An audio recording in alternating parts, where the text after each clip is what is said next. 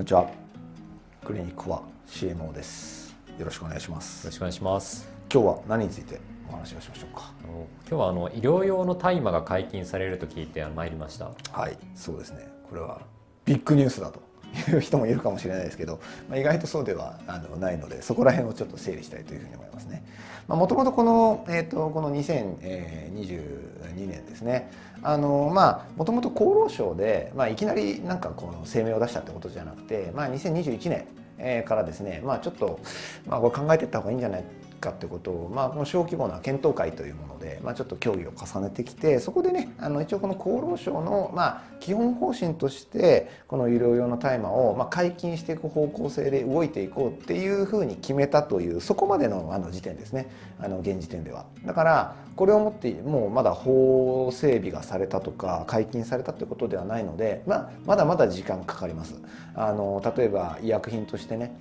あの使えるっていうふうにするためにはその医薬品としての審査とかも本当にもう、まあ、数年以上の単位でかかって場合によっては10年とかかかるかもしれないから本当に使えるようになるにはもうまあ全然先になるんですけどもまあでもあの大麻あ別名マリファナですよね。えー、まあなんかこう世界的にはあの合法で吸えるところもあったりするわけじゃないですかだからあついに日本でも？みたいなねあの感じでちょっとこう混同されてあのちょっとね話題になっちゃってる部分もあったりするので、まあ、この辺をねちょっとこう整理していければなというふうに思いますね。ありがとうございます。そもそも現状用でもあの医療用の麻薬ってあると思うんですけれども、そのあたりよくわからないんですけれども。そうですね。あの例えばね、がんの緩和医療、まあ、がんで最後も痛みで、ではまあそのがんを治すことは難しいと。まあ、最後亡くなっていくまでやっぱ痛みを取ってあげたいとかやっぱそういうのありますよね。そういった時にねやっぱこう最強の鎮痛手段としてねあのこう麻薬とかっていうのは現状でも使われてですねモルヒネとかね名前ぐらいちょっと聞いたことあるかもしれないですね。でまあこれがあの麻薬なんですよ。でこのね麻薬っていう言葉がすごくちょっと難しくてここをまずね紐解く必要があるんですけれど麻薬ってねあの法律用語なんですよなんかその生物学的な分類とかでこれとこれとこれが麻薬って決まってるわけじゃなくてその法律体系としてまあこういう危ないドラッグを麻薬と言いましょうっていうふうに決めてるだけでここがねなんか国とかによって若干グラデーションがあるんですね。例えばアメリカとかだったりするとこの麻薬という言葉の中に今言ったモルヒネとかみたいなあの、まあ、このがんの痛みとかにも使われるようなあの成分、えー、以外にもですねえー、さっき言ったこう大麻マリファナとかそういったものも含むんですよもっと広いんですよ概念が。でも日本の場合はちょっとこの歴史的な経緯とかもあったりしてこの言葉の概念に若干その定義のズレがあって日本で麻薬って言った場合にはですね大麻は含まれてないんですよ。でもっと混同しやすいですけどあの覚醒剤っていうのもまたありますねこれもねまた別なんですで日本の場合は、まあ、日本でいう法律用語としての麻薬と言われる薬のグループ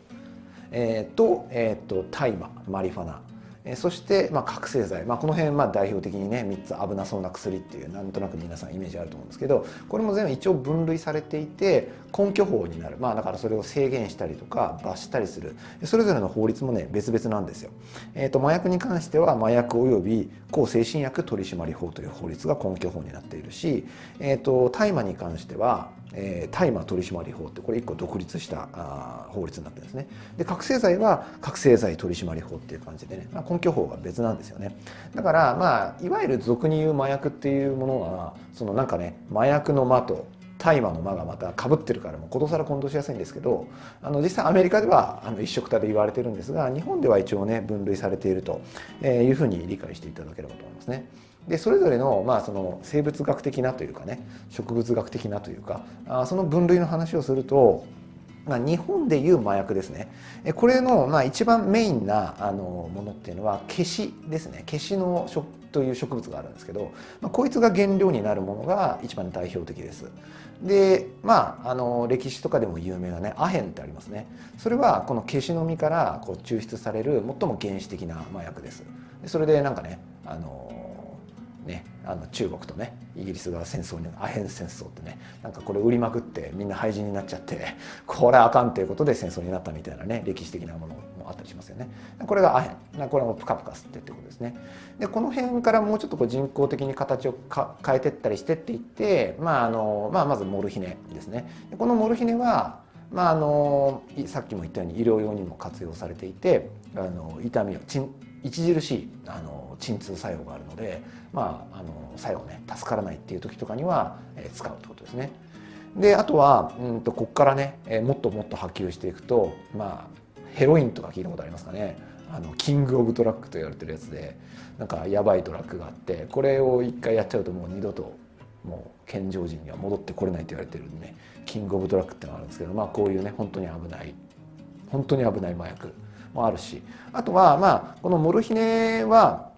今でも医療用で使われるんですけど、まあ、もうちょっとその鎮痛作用とかに特化してもうがんの医療にもっとね、えー、なんか特化させようっていうような形でよりこう人工的に合成されていったですねあの人工麻薬っていうのもあったりするので、まあ、この辺が医療用活用されてるっていう感じになるんですね、まあ、一般的にはこの消しのみがあの原因のものって感じになりますね。でちょっとこれがまた混同しやすいんですけどあのコカインですね。まあなんか某芸能人とかがね逮捕されたりとかでちょっと有名になったりことありますけどこれはねコカという植物があってこっからあの抽出されたものがコカインというものでこれもまあ日本ではあのこの麻薬の中にあの分類されてますね。どちらもその麻薬の分類なんですけどさっき言った消しの実が原料になってるアヘンとかモルヒネヘロイン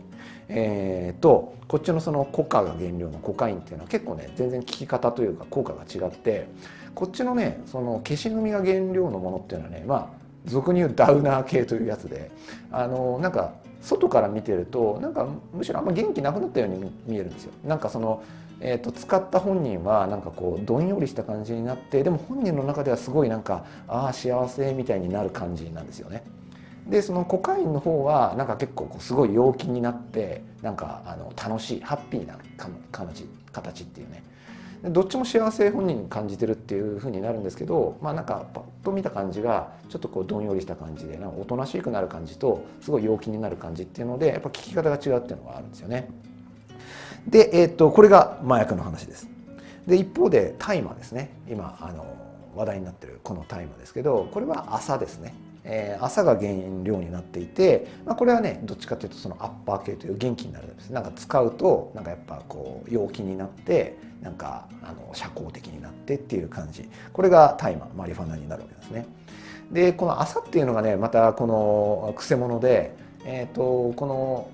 いわゆる嗜好品としてあの吸われるっていう使い方以外にも朝ってなんか歴史的にあの布だったりとか、えー、縄だったりとかあとは食料品あのなんか七味唐辛子とかそういったものにも朝飲みってちょっとだけ入ってたりするねそういったものにも使われたりするので、まあ、そこがねやっぱりこう歴史的にそういう産業もあったから、まあ、麻薬と一緒くたにねあの取り締まっちゃうのはちょっとよろしくないんじゃないかっていうことで日本ではちょっと法律が分かれてるっていう経緯があるんですね。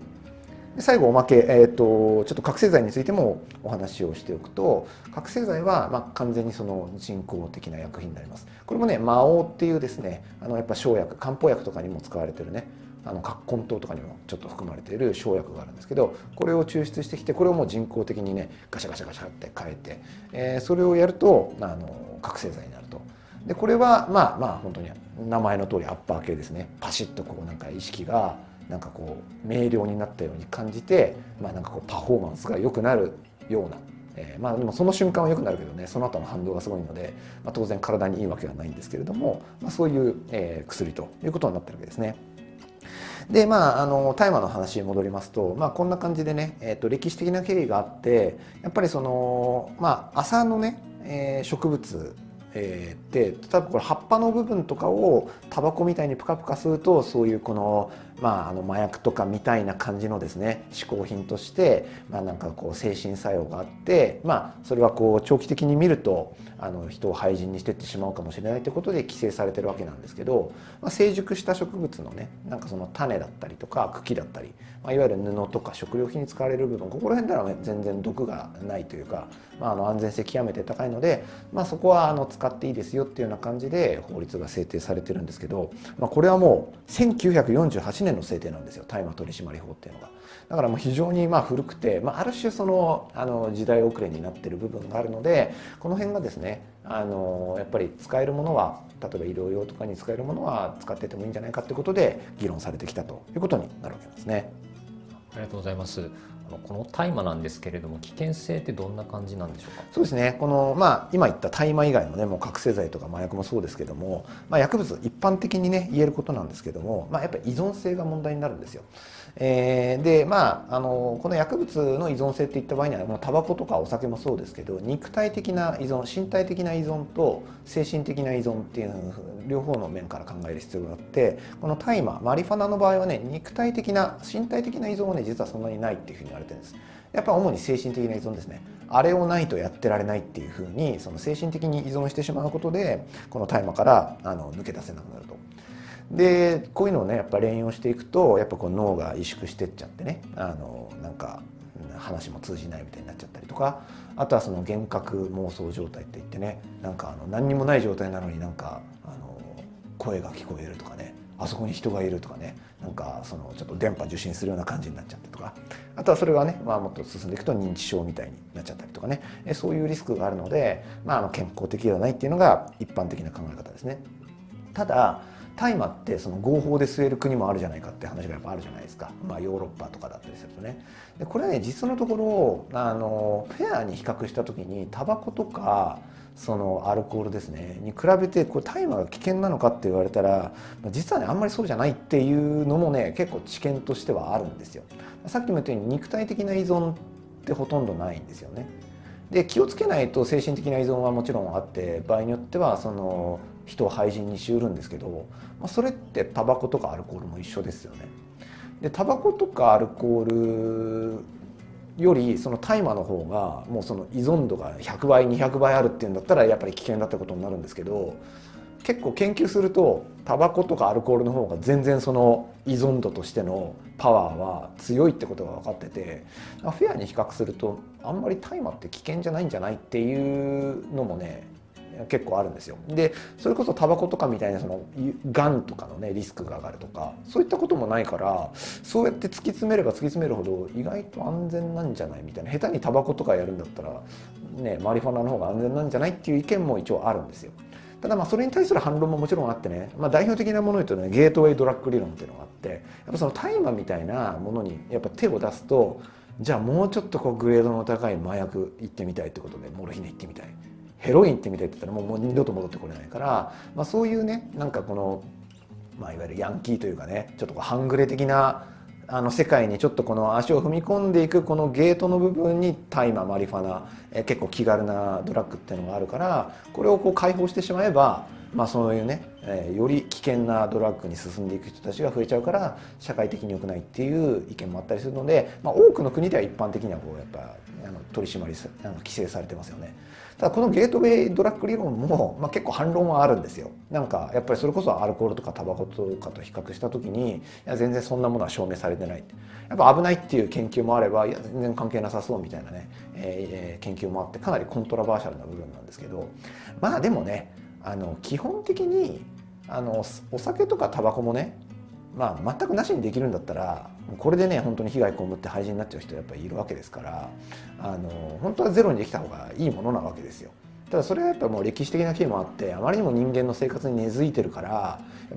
ぱあの、ね、禁酒法とかやったら反発が強すぎて無理だったとかそういったねこともあったりして根付いてる文化的に根付いてるものなんでしょうがないっていう部分があってね大麻に関してはやっぱりまあ現状社会的にねあの一応規制されてるのが普通なのでそれをね、まあ、わざわざなんかリスクを冒してあの葉っぱとしての嗜好品としてのマリファナを吸っていいですよっていうふうにやる必要も全然ないと思うので、まあ、その辺はまあ社会的な議論をしながらになると思いますけどもまあ普通は規制されたままに、えー、で変わらないんじゃないかなというふうに思いますね。はい、ありがとうございます。この大麻が仮に医薬品として認められると何が変わるんでしょうか？そうですね、まあ、まずこの医薬品として何が利用できるのかっていうことをね一応整理しておきたいと思うんですけどこの大麻に含まれてるあのですねカンナビノイドっていうね化合物があるんですよ、まあ、カンナビノイドっていうのもまあちょっとグループ名称でこの中にまた細かい分類があったりするんですけど、まあ、このね化合物化学物質にですね例えば難治性の転換こう引き付けをね、まあ、ちょっと脳の異常で引き付けをガーって起こしちゃうような人とかなかなかねあの既存の薬を使ってもえー、なかなか良くならない、えー、いう人にですねこのカンナビノイド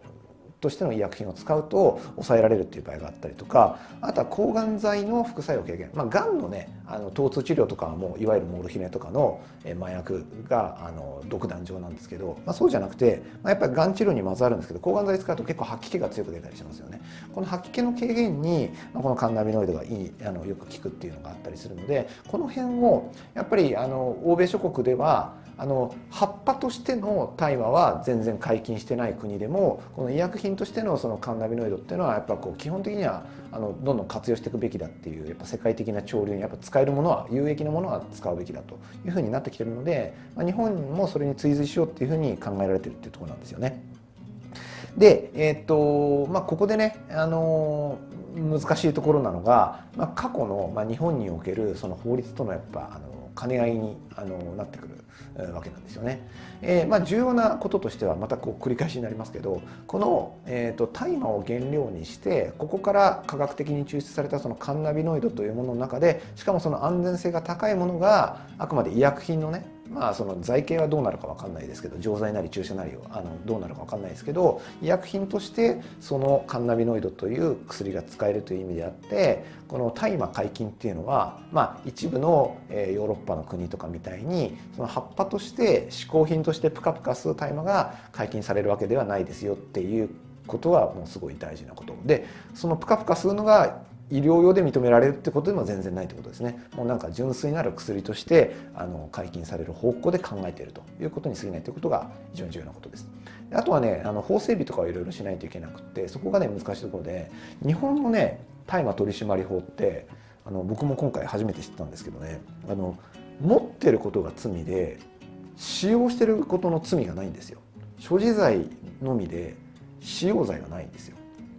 麻薬とか覚醒剤とかってなんかこう捕まったりするじゃないですか芸能人が。それってこうなんか打ち抜きの尿検査とかしてそのなんか尿の成分とかに、えーね、覚醒剤とかの成分が含まれたらはい使いましたねアウトってことであの逮捕されるわけですよ。大麻はね実はこれがセーフなんです。なんでそんなことが起きるのかって言ったら、まあ、さっきの歴史的な話にあの戻りますけどあのやっぱあの健康的にまず問題がないと言われて食用のね朝飲みとかやっぱその唐辛子成分とかに含まれてますよね。これがやっぱ食事の量とかであの食事とかで摂取してしまうことが普通にあり得るわけですよ。でもそれは全然依存性も何にもないわけですよね。あくまで食用として取ってる限りにおいて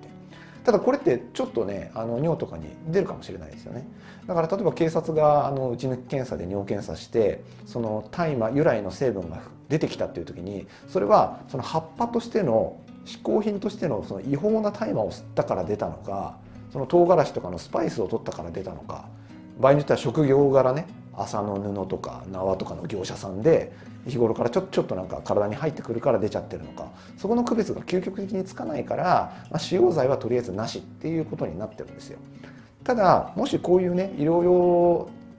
の、まあ、大麻由来の医薬品というのが出るようになったら当然ねここのまあ、半グレな人たちがですねここをついてですね、まあ、アングラなあの危険トラックみたいなのを当然作り始めたりするわけですよ。で当然そこはだから絶対いたちごっこになりやすいわけなんですけどもまあこういうの医療用の大麻由来のですねあの医薬品がもし認められるということになったら、まあ、合わせてですねその法律もアップデートして使用剤ですねでだからまあざっくり大麻由来の成分ってなっちゃうと区別ができないから、まあ、さっき言ったこのカンナビノイドの中でも危険性が高いものだったりとかそれ以外の物質アウトな物質っていうのを化学薬品として絞り込んでこういったものが出た場合にはもう使用剤要するに麻薬とか覚醒剤とかと同じでもうあの使ったということでしょっぴくっていうことができるようにしないといけない。一方でそれをまた抜けようとするね脱法トラックみたいなのができやすくなるからそれもアップデートし続けるっていうふうになりやすいんですけど、まあ、そんな感じでねあの法律とかも整えていくのであろうというふうに言われています。まあ、かなりあの複雑な話になりますけどもまああの簡単なメッセージとしてはあの葉っぱとしての大麻が吸えるようになるわけではありませんということなのでまあでもねあの医療用としてあのまあ特定のね領域ですけれども、まあ、患者さんの便益になる医薬品が出るのであればそれはこの活用をねされるされてしかるべきだと思いますのでねまああの正しくあの社会全体としてあの使えればいいのかなというふうに思いますね。ありがとうございます。ありがとうございました。